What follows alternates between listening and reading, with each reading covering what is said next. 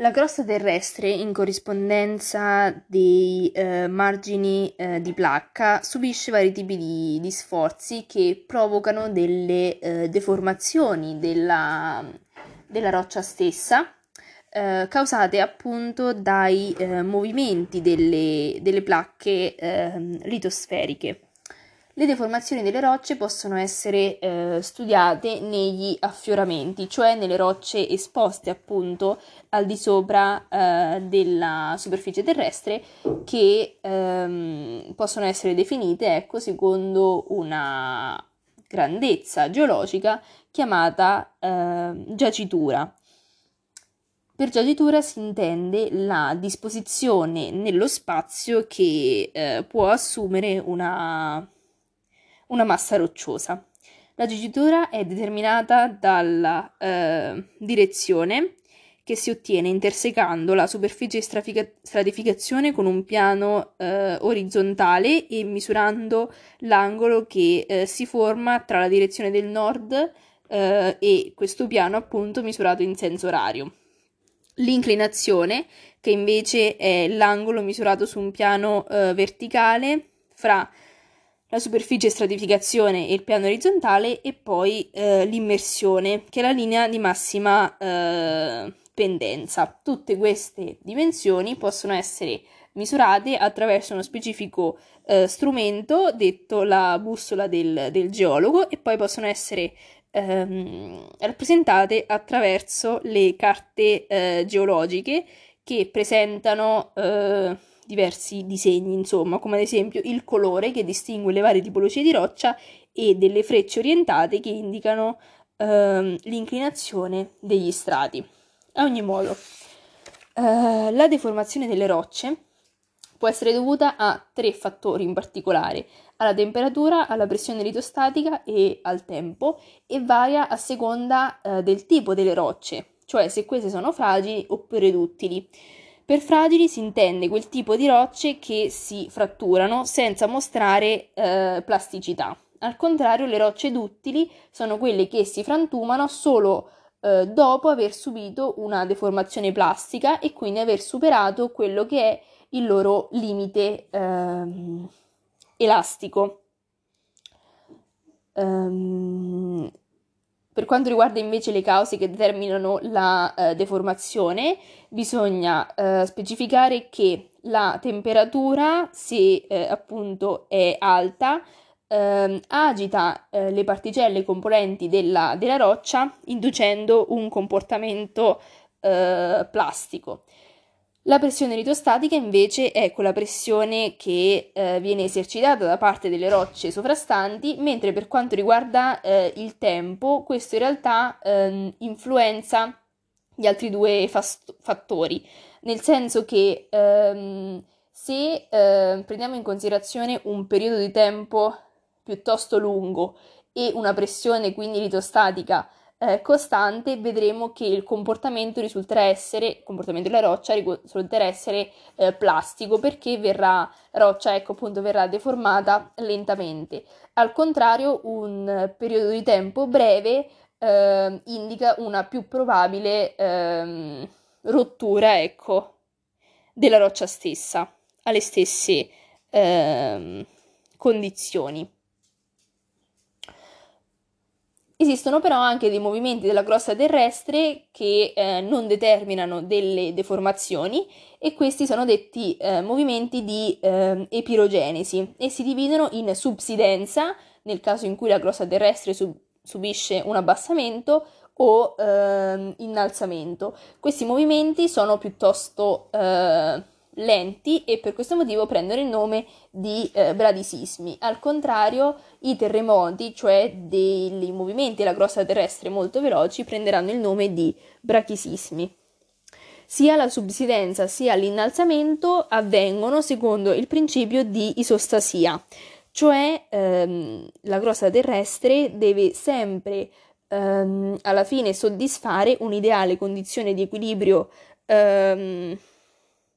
mh, mm, gravitazionale, ecco, tra le terre emerse e quelle invece immerse nel, nel mantello, cioè tanta crosta deve immergersi in un, sen- in un certo senso quanta deve eh, emergere perché la risultante superficie della Terra emersa è, cioè, deve essere sempre eh, la stessa.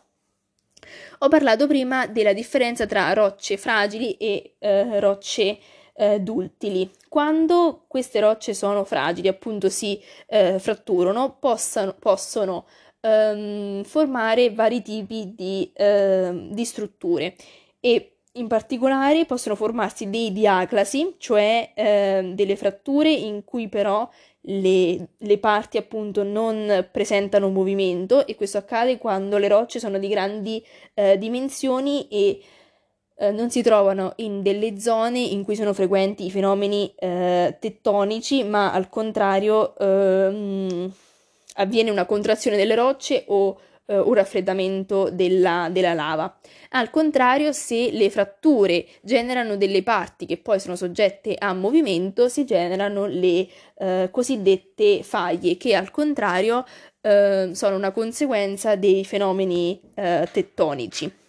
Le faglie possono essere di detti, tre tipi principalmente, eh, normali, inverse e trascorrenti. Le faglie normali sono quelle che eh, generano un movimento distensivo, cioè in cui l'una scorre ehm,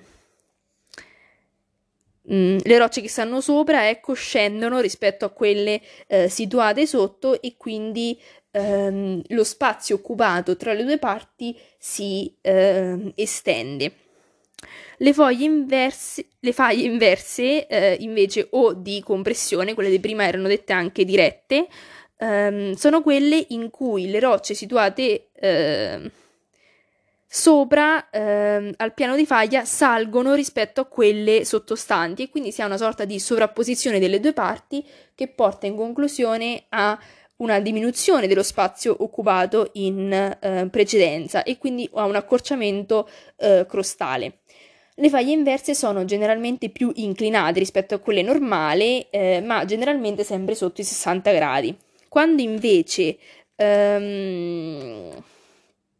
il movimento che eh, avviene è di tipo orizzontale, cioè eh, destro o sinistro, la faglia è detta trascorrente o ehm, orizzontale, appunto. Invece c'è un ultimo tipo di, di faglia diversa ehm, quando il, il, piano di una faglia inversa ha un'inclinazione inferiore a 45 gradi, si parla di faglie di sovrascorrimento o eh, accavallamento. Ma questo tipo di formazione è quella più, eh, cioè è un tipo, è, è diversa ecco, rispetto alle altre perché ehm, si forma nelle catene montuose eh, originatosi per collisioni di, di faglie. Infine, ehm, eh, all'interno delle faglie trascorrenti possiamo riscontrare anche un, un altro particolare, che sono le faglie eh, trasformi, come ad esempio la faglia di San Andreas, che è un tipo di eh, faglia che riesce ad accumulare ehm, una grande quantità di energia perché non è perfettamente eh, dritta, ma presenta delle ehm, ondulazioni che quindi eh, dà luogo a zone soggette a eh, sprofondamento. Inoltre, eh, sempre associate alle grandi rotture eh, delle rocce, ci sono le, le fosse tettoniche o eh, Rift Valley, che sono eh, una lunga e stretta depressione ehm, delimitata ecco, da gruppi di faglie normali, quindi una fossa ecco, circondata da ehm, faglie eh, normali. I fianchi del Rift Valley, poi andando nello specifico, eh, sono costituiti da zone stabili, dette pilastri tettonici o horst, ehm, mentre per le fosse eh, tettoniche eh, che caratterizzano le aree di crosta terrestre soggette a eh, stiramento si utilizza il termine di graben. Al contrario, quando la risposta delle rocce è duttile, quindi non avviene effettivamente eh, una rottura, mm, l'esito ecco, della deformazione è quello delle eh, pieghe. Le pieghe possono essere eh, definite attraverso varie eh, grandezze, in particolare eh, ricordiamo che le pieghe con la convessità verso l'alto vengono dette anticlinali, mentre quelle con la convessità verso il basso sinclinali. Poi all'interno di una piega eh, la cerniera è la zona con la curvatura massima, mentre i fianchi sono gli strati che convergono o eh, divergono, divergono, appunto dalla, mm, dalla, curvatura massima, mentre è detto piano assiale eh, il piano che attraversa i punti di ehm, curvatura massima. Infine l'asse della piega è ehm, appunto la linea di intersezione tra eh, il piano assiale e eh, i vari strati. A ogni modo, ciò che è importante ricordare è che ehm, all'interno di un anticlinale, cioè ehm, di quelle pieghe che hanno una convessità verso, verso l'altro, ehm, le rocce che si trovano al centro, cioè nel nucleo, sono più antiche, mentre eh, le rocce più recenti sono quelle che si trovano al centro delle, ehm, delle sinclinali. Poi a loro volta le, le pieghe, ecco, in base eh, alla, alla, simmetria che presentano e al grado di inclinazione, possono dividersi in dritte simmetriche, eh, dritte asimmetriche, cioè se non sono tutte cioè tutte caratterizzate dalla stessa lunghezza dei fianchi, inclinate se il piano assiale è eh, inclinato ecco, rispetto all'asse verticale, rovesciate quando l'angolo di inclinazione è piuttosto ampio o coricate se eh, il piano di inclinazione è quasi eh, orizzontale. Nel momento in cui delle, pia- delle pieghe eh, rovesciate, quindi con un angolo di, cioè un piano assiale con un angolo piuttosto ampio, eh, subiscono delle forze sempre più intense, allora si possono fratturare diventando delle eh, pieghe faglie che dunque conducono alla formazione di una faglia inversa.